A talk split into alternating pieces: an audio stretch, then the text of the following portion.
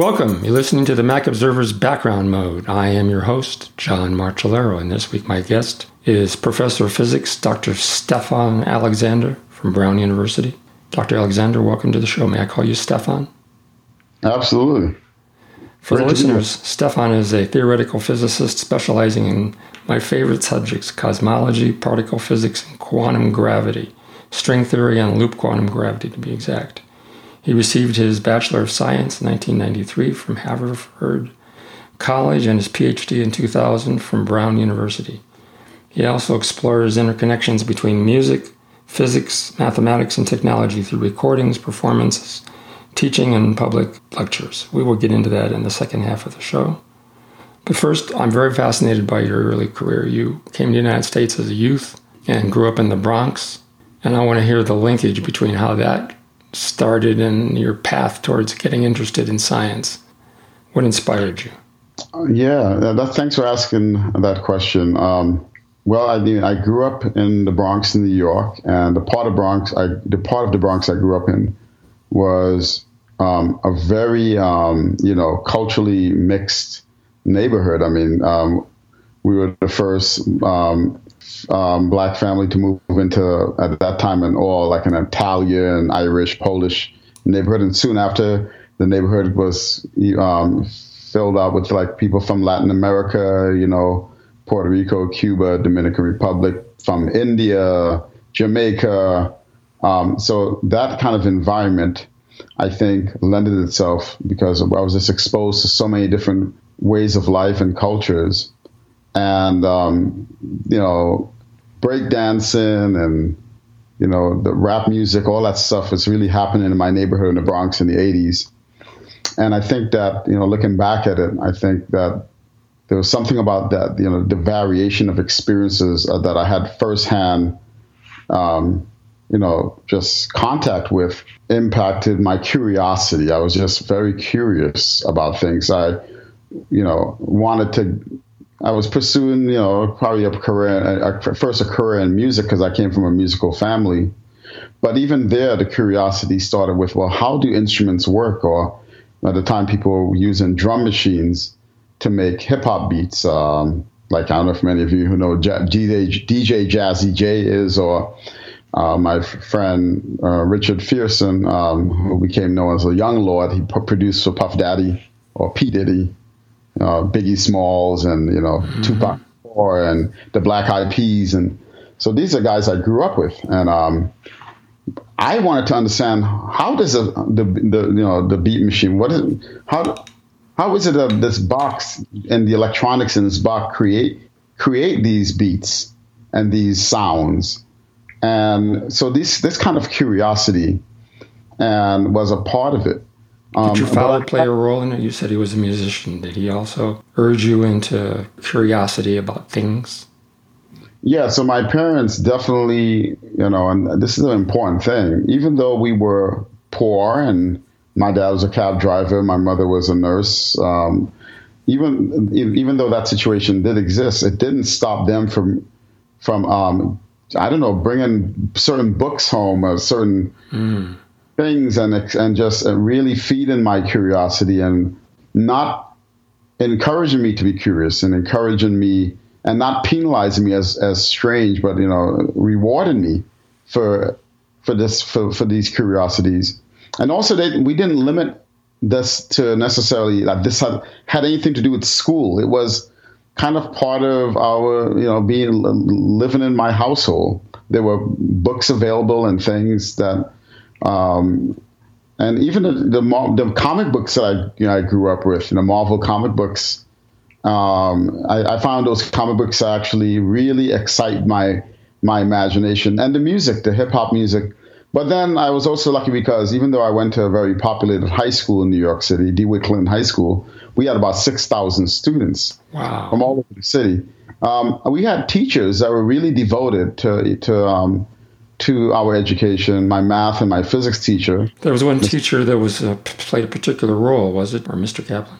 Yeah, Mr. Kaplan was my physics teacher. He played a big role because, again, never, not once did he assume any of his students, or including myself, were limited in, in our capacity to go really far. So even though we were at that school, public high school in New York City, he allowed us to and, and encouraged us to dream big, even though we were starting low on the you know on the on the totem pole. He knew and expected us to go as far as as um, we felt we can go, and he encouraged me.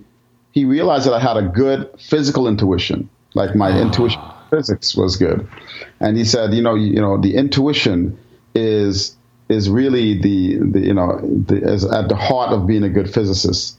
You're pressing uh, all my buttons here. You had an environment where it was no surprise that anybody of any particular background or ethnic origin would be interested in science.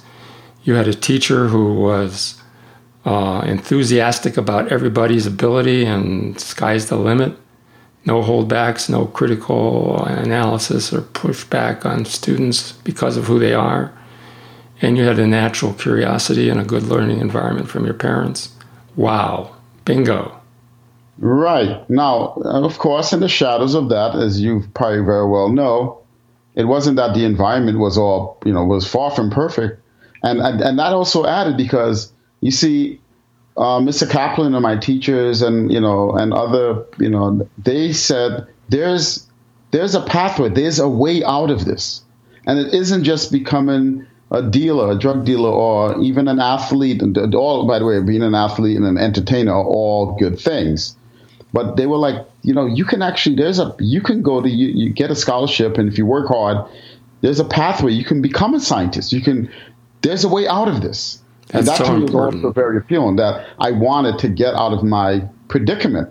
And I mean, I somebody saw a lot of my friends you. going to work at you know go, having these menial jobs, and I didn't want that Yeah. that that path for myself. And so that coupled with this path, this way, pathway out, was important too.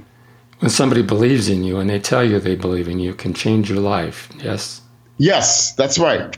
Um, and when you say they believe in me, they they kind of that was genuine. You can uh, young people we can detect. Young people can see when somebody is serious in their belief in you and not just saying it. Did you develop any science heroes along the way that were notable? Mine was Richard Feynman and Albert Einstein. Yeah, well, I had three: um, Richard Feynman, of course, Einstein, and Tony Stark, the physicist that built the Iron Man suit. My third one was Carl Sagan. Okay, yeah, he's a he's a good one. Yeah, yeah. He's great. Now, unfortunately, there weren't many there, or, or any that looked like me, right? Or was from, you know, they weren't. I didn't have access at that point um, to role models, to uh, you know, other scientists and other great scientists at that time. One of the things that I did get interested in was I, I, I was started reading all these books about ancient Africa and like you know you know the contributions of science and the, to the pyramids and all these things. I was fascinated by that because was, as a young person, I was secretly I was seeking out, you know, and asking the question: Why aren't many? Um, why aren't there any out there that that look like me? Of course, I was I was a 16 year old kid. I later on re- come to realize that there are and they're out there. Yeah, like Jim Gates. He's been on the I was in show. Huh? Jim Gates. He's been on the show. That's right. I later on discovered Jim. I, I got to know Jim in my sophomore year in college. Cool. Well, when you got into the Bachelor of Science degree at Haverford, you know, that's not too hard for somebody who's pretty smart. And then did you realize that you were on your way at that point towards a PhD and you were going to do research? Or was No there way. some hesitation? No way. There was. I did not realize that. What I did know was um, um, I was, but the physics. The physics major was interesting to me, and it was relative to the compared to the other potential majors was the easier the easier choice because I, I didn't have to read a lot of books and write a lot of papers. And Haverford, you know, the workload was tremendous there, and so so physics was a convenient major for me, but it actually um, was challenging because you know a lot of my peers. This is the first time they saw a black kid doing physics, right? Many of them from affluent backgrounds and you know Exeter and all these great schools with perfect SAT scores and um, you know like 10 AP credits and they here I am and they're in the same classes and I think many of them well I you know many of them did not really want to engage with me because they didn't feel I had anything to contribute to the study sessions so they projected a lot of um, you know lowered expectations on me. And um, these days, students call these things microaggressions. Uh, I didn't have a vocabulary for it back in the in the late '80s, um, so that was interesting. So during Haverford, I did major in physics, but because of those experiences, I, I, I asked myself, why would I want to continue a career where, where these same guys, right, will end up being my colleagues and treat me like a dog? So I didn't want to be in that kind of that kind of environment um, as a, even if I were to make it in physics. So I wasn't considering physics as a profession. That did Very change. Interesting. So you kind of got some master's degrees along the way, and kind of I figured that out. Yeah, well, what saved me was I, I got a little research job my junior year at Carnegie Mellon to work with this this great guy Mark Kryder, who was actually the inventor of the optical drive, and um, um, and he was the one that really opened my doors. And another professor, Lyle Roelofs, um, to to that that research is very different than what happens in the classroom. That basically your research project is like your own thing, right? You get there's this, you know, it's you're not taking an exam, you're not you know in the library hunched away trying to do something. You're exploring, you're you're you're creating new things, you're creating knowledge, you're you make mistakes, and but no, nobody's there to lash you and lash out at you. Um, you own that mistake and you transform that mistake into new knowledge, and and you got pay, and you get paid for it. I was like, wait a minute, this is you know this is exactly like me in the attic of my room, you know, um, sort of wandering away and um, and you know engaging in my my my curiosity and I, you know, curiosity-driven research, and so it was that that made me want to um, pursue a graduate program in physics. Got a tough question for you. Oh. So every graduate student I've been through this in physics wonders whether they have what it takes. They stumble through the classes. They you know encounter quantum mechanics. They have a tough professor along the way. Uh, their thesis advisor may not be the most encouraging person on the planet, or they might be and you kind of have your doubts along the way about whether the PhD is going to pay off and whether you have the chops to you know go toe to toe with everybody else. How did that go for you? When did you figure out that you had it? Yeah, um, it, well, I would say that um, I still feel like I still feel like I don't, you know, I still have my days where I feel like I don't have what it takes, and I'm a professor. Oh, so you do. you have it now. so, uh, you know, like uh, it's sort of like you know um, an, an, intrinsic kind of um, self-imposed humility, um, or you know, always slipping on banana peels and yeah, realize. Yeah. But um, another thing I but I did happen was when I started when I went to grad school. I'll just give you an example. One time there was an exam that everyone felt everyone else failed. Okay, it was that difficult. It was our graduate um, quantum mechanics class, right? Mm-hmm. Mm-hmm. Um, that's no, we use um, Sakurai, but yeah, we we, we, oh, okay. we, we, refer to um, Merzbacher. Um, yeah, that's as, a tough book. Yeah, yeah, yeah. Um, it's a good book, though, right? You agree? It is. Uh, yeah, it is. Everybody used it in my day. You use it in your day as well. Um, well, I'm just curious. What was your favorite subject in quantum mechanics when you took it?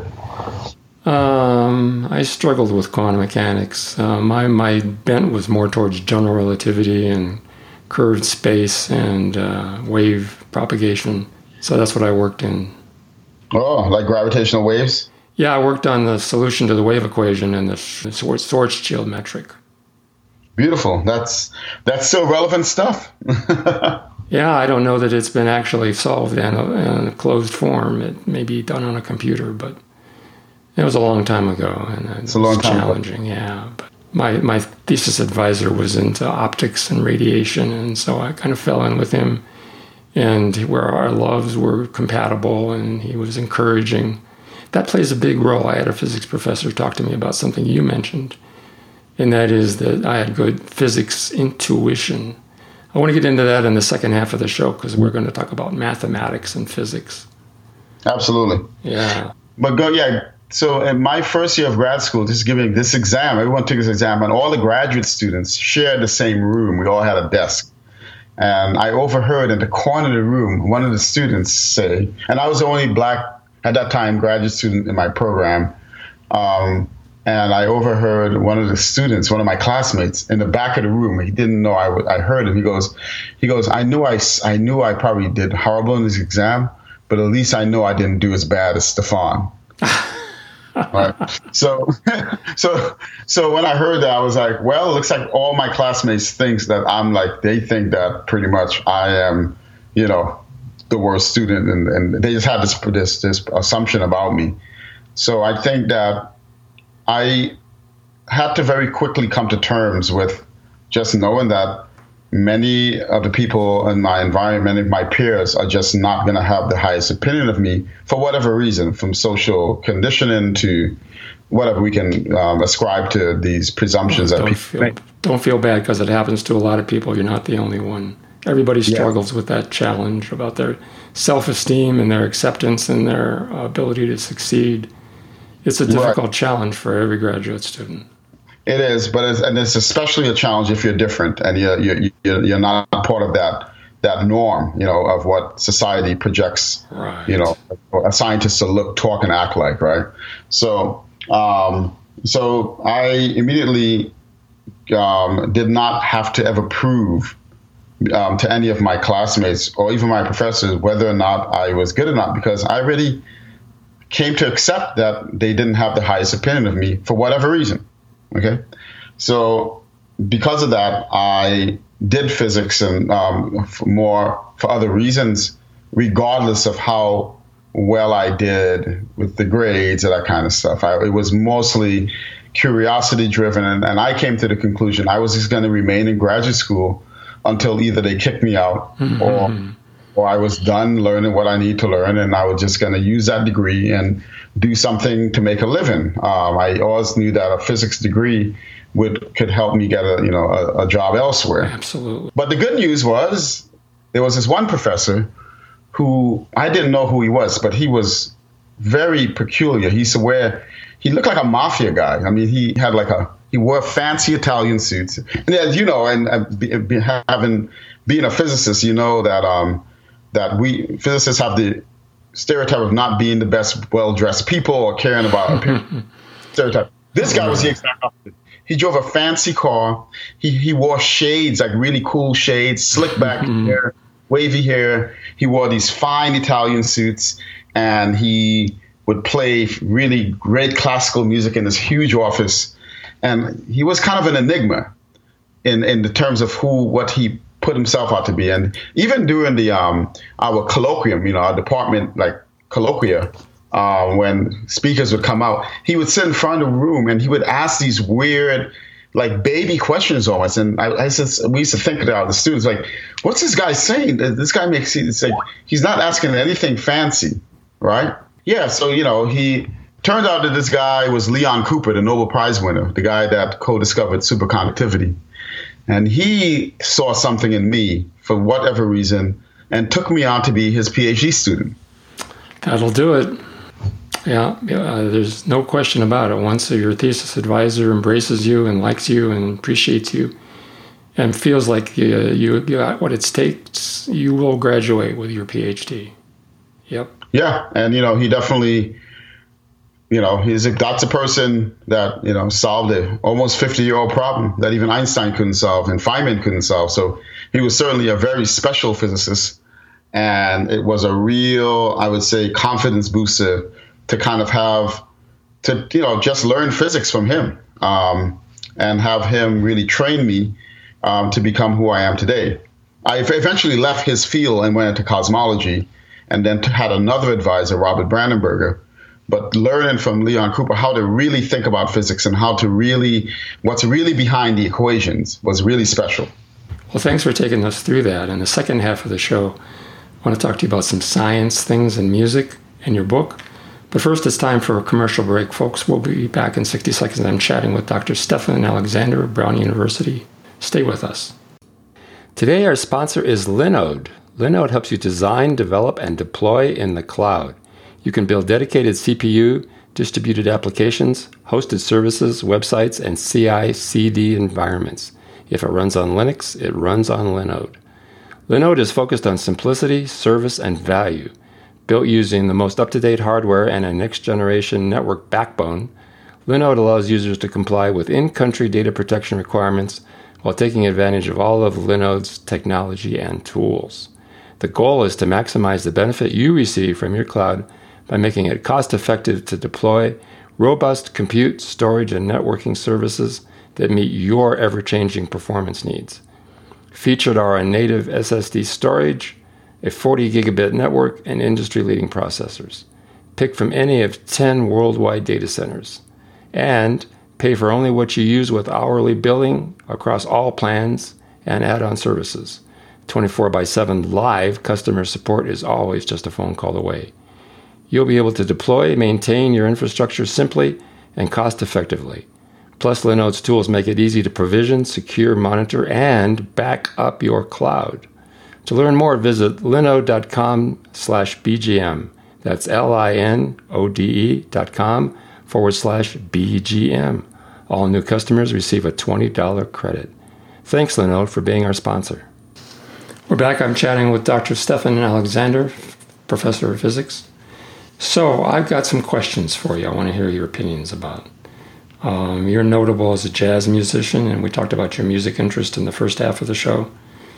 Music is based on mathematics. Is is that an is that an outward manifestation of the mind of the scientist from an internal mathematics perspective and, and synthesis with music? I think you suspect there is, and you've written a book about it. Tell me more. Yeah, well, going back to you know the ancient intuitions of Pythagoras himself, um, who, as many know, is um, responsible for the Pythagorean theorem. Well, I mean, uh, and he also um, was a person that um, is known for the for originating our Western musical scale based on the vibration of strings. Um, so even going way back to that, to you know, to um, a whole parallel history of scientists and musicians. Um, there's a, a, a, book by Peter Pesic, a friend of mine, it's called Music and the Making of Modern Science. That's all about like even the scientific tools that were influenced by musical intuition and musical input. Um, so yeah, there's a long parallel history of this. Um, but in my case, um, I, what I wanted to explore was the connection between modern physics and music, and in particular jazz music. And I think that yeah, so that's that's kind of where I was, you know, coming in into that tradition of the connection between mathematics, science, and music. Do you have to be a good musician to be a good physicist? Like Einstein played the violin and Feynman played the bongos.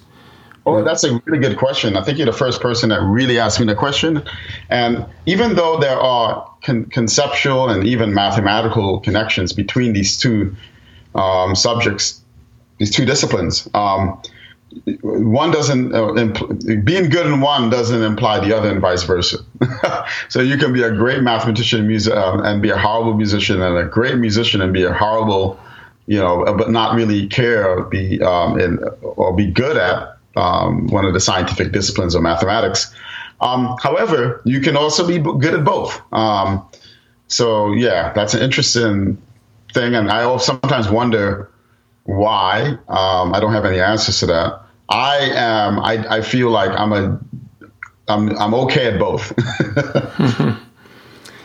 uh, you told uh, Dr. Brian Keating on his uh, Into the Into the Impossible podcast that, if I recall correctly, um, mathematics can't really account for all the insights uh, that one might have into science.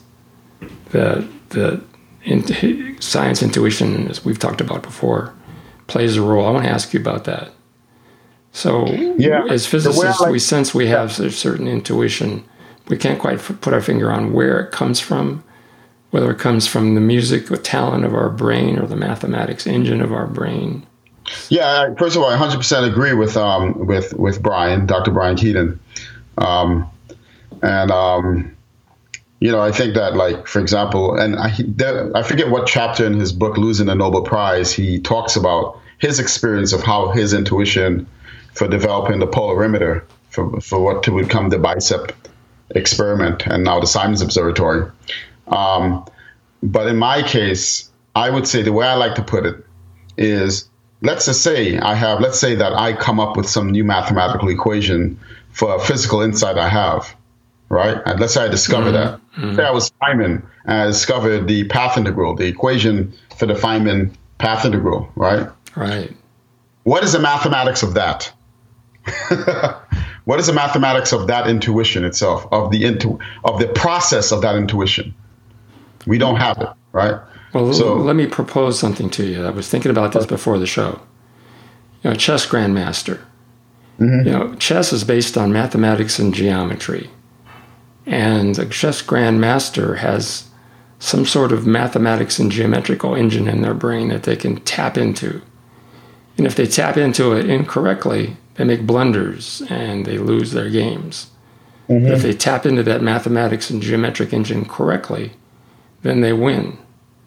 But if you ask the grandmaster how he comes up with his next move, he says, It just occurs to me.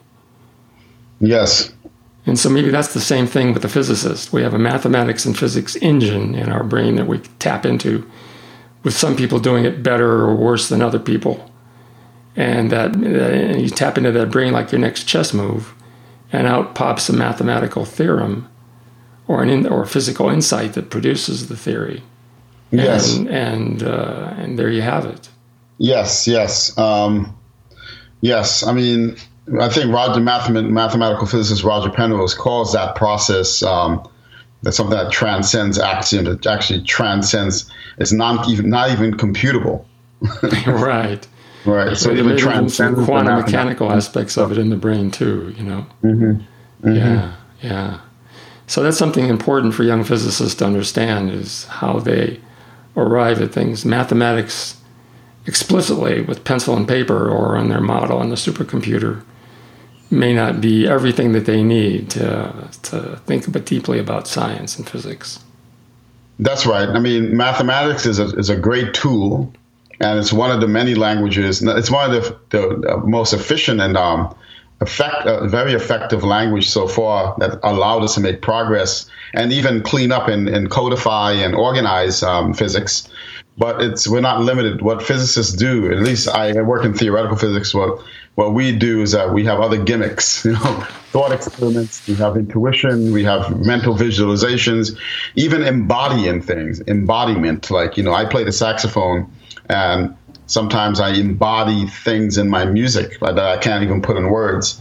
That help that gives me um, new portals, new ways of um, thinking about a physics problem, and it's something that I it's not not it's a nonverbal thing. It is the act of picking up my saxophone and playing it is the act of um, of you know it's a a strategy I use also for probing in, peering into some new physical ideas. Um, some people go on runs. Some people have different strategies. Um, and I think that those things are also essential if you're dealing with the unknown, if you're doing research, which is different than refurbishing or, or regurgitating um, known facts in physics. So I want to ask you some philosophical questions. Oh, um, that I'm horrible at, but let's go go for it. Okay, so string theory has presented us with some problems. First of all, the mathematics was really tough and then when, when, Edward Witten got through the mathematics along with others more no, uh, notable uh, scientists, we figured out that there were multiple manifestations of string theory. And then worse, we found out there were some untestable tenets. Mm-hmm. Uh, have we reached the limits of what we can do with our current mathematics? Do we need a new kind of mathematical thinking? Like oh, when no, Einstein not- got into trouble with general relativity, Riemannian geometry came along just in time for him. Yeah. Are, are, we at that point now where we needed something new to invent a new way of representing the universe in a mathematical way so that we don't have these terrible problems of string theory? Yeah. So I would say that um, no. The answer is no. We we have, I believe, scratched the surface even with string theory, and I think what string theory is doing, and that's the program of string theory. Um, um, uh, you know, I've engaged. I've written some papers and published some papers in string theory. Um, is important, and we need to still um, move in that direction of trying to unveil the, the, the the deep connection that string theory has with this with new mathematics and um, including the, the you know the complexity of string theory um, and the directions that string theory gonna, is going to continue to take us in. However, we shouldn't limit ourselves to only string theory. There are other ideas out there. There are other like tools. Quantum gravity, right? I want to ask you about that um, you know that that um, that may um, um, lead us into a, into um, different vistas in the landscape of theories. So loop quantum gravity is a alternative competes with string theory, and you look at both. Can yes, you kind of ex- explain us to us in a minute or so, kind of a thumbnail sketch of the, the fundamental difference with loop quantum gravity? It, it, it, from my reading, it doesn't seem to present the staggering issues of string theory. Yeah, so they both have their strengths and their weaknesses. Um, one, I mean, string theory is a lot more developed. There are a lot many people working on string theory than loop quantum gravity. Um, but in a nutshell, string theory falls into the class of theories where you don't. So you know, these are both theories that try to unite Einstein theory of general relativity with quantum physics. Right. Uh, both quantum theories of gravity. String theory tries to do a lot more. It tries to unify with everything, all the forces. But what string theory, one of the strengths of string theory is that you start with a quantum mechanical theory with no gravity. And then what happens when you look at now the quantum mechanics of these vibrating strings, as part of the sort of vibrational spectrum of the string, and I say spectrum, I mean the different ways that the string can vibrate. Mm-hmm. You know, it pop out pops out from those equations. Einstein's theory of general relativity, actually, gravity comes out naturally as an emergent phenomenon of a string with no gravity. So you start with string, quantum mechanics, and then out pops gravity. Now, what pops out is more than gravity. It's you know you get gravity in ten dimensions, not gravity in four dimensions, and then you have to worry about how to get back our four-dimensional world. In a nutshell, loop quantum gravity is a different approach. Loop quantum gravity says we start with general relativity as a theory of gravity, and we try to quantize that theory. And out pops these loops, okay? Ah. Uh, these are loops of, you remember in general relativity, you can think about that space and time, space, the thing about space can be warped. Right. I can imagine taking a piece of space and warping it into like a tube of flux, like a like a magnetic flux, for example, like a like a garden hose. I can squeeze like a wormhole almost. I can imagine squeezing pieces of gravitational field into these flux. Those flux I can turn into like little donuts or hula hoops. Those are the hoops those are the loops in loop quantum gravity that, that get quantized. They come in discrete packets, um, quantum jumps of these loops. And they could weave into a fabric that, that that's the idea. And that this fabric should we expect to become like when you look at, you know, um, a fabric of a, and, and a piece of clothing, very close up, you see the weaves of the of the threads. Those are like the loops. And as I zoom away, that becomes space the warp space. So, so that's, that's sort of like the quantization of space time. That's right. Interesting. But again, loop quantum gravity has its problems, um, and it, um, and so that's why there's research in both fronts up till today. And you know, people are trying to make progress in both fronts. Some people, like my friend and colleague Lee Smolin, believe that loop quantum gravity and string theory are kind of interconnected. That one day we'll find that they're actually different sides of a, of some more meta theory that includes um, both loop quantum gravity and string theory. That sounds like a good hunch. Yeah. Yes. I've, I've read books by Lee Smolin. He's great. Yeah, he is great. So, but we're running out of time. We only have a few minutes left, and I want to ask you one more question. Something that's very intriguing to me. One of the specialties for your research is to try to figure out what happened at and before the Big Bang. How can we know what happened before the Big Bang? Can you kind of fill us in a little bit about how to approach that subject? Yeah, that's a great question. That's another good. You picked the right question. Something I, I continue to work on with my my students um, and my my research group. Well, there are two approaches to this so far. One is you're in trouble if if you say that time itself was created at the Big Bang, because then you have to talk about what it means um, to talk about events where time is not operational anymore as a concept or even as a, a mathematical tool. Um, there you seem to be in the realm of theories that we call topological field theories. Anyway, meaning that there's no dynamics, there's no change. And so th- that's one direction. Um, another direction is actually time had that the universe was eternal in the past and that we our expanding epoch, you know, then that emerged from this so-called Big Bang was really not a singularity that the universe emerged from, but was one of many um, epochs of big bangs. So, so, our universe expanded, then contracts, and then emerged as another expanding and a contract. And this is called a cyclic universe. So um, the idea that the universe went through these oscillations or cycles of um, many um, expansions and contractions, expansions and contractions. Are there any remnants of that effect that we can detect that might prove the theory? Yes, some people are looking into that. Some people are thinking that maybe um, the our if you think of our universe as um, a daughter universe, that the parent universe that our universe emerged from, right? Um, there may have been certain catastrophic events as that parent universe collapsed into this so-called big crunch and some signal or some event survived. Mm-hmm. Okay, our universe, and we might want to look for that signal in the sky. And so people, including, um, you know, I have some ideas about that. Um, that it could be that dark matter, this thing called dark matter, may be a result of matter leaking in from Ooh, the past. Interesting, interesting. I haven't heard that before. Fascinating. Thank you. All right. So it's like wrong, but that's what we do. We we you know we keep trying wrong ideas until we get the right one. Mm-hmm. well, we're out of time. That went fast. Oh, time flies. Yeah, yeah, yeah. Thanks for sharing with me. Is there any closing thoughts that you want to add, and uh, how can listeners contact you if they wish?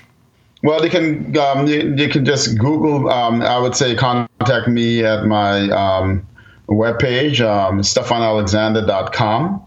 That's one way. S T P H O N, alexander.com. Um, and, you know, you can um, find all sorts of interesting things, including my book and my upcoming book. I have a, a new book that will be coming out soon. Oh, so, a new one, in addition to yep. the Jazz of Physics? That's right. What's the it's title a, of the title? Yeah, it's called Fear of a Black Universe, and the subtitle is An Outsider's Guide to the Future of the Universe. All right. Well, uh, if you send me a link to that for the forthcoming publication, I'll add it to the show notes. I'll be more than happy. Thank you. All right, Stephon, thank you for joining me, and thank, thank you for telling me the story of your career and how you worked through getting your PhD and your research. It's been fascinating. Thank you very much for being on Background Mode. Well, thanks for having me, and thanks for your wonderful questions.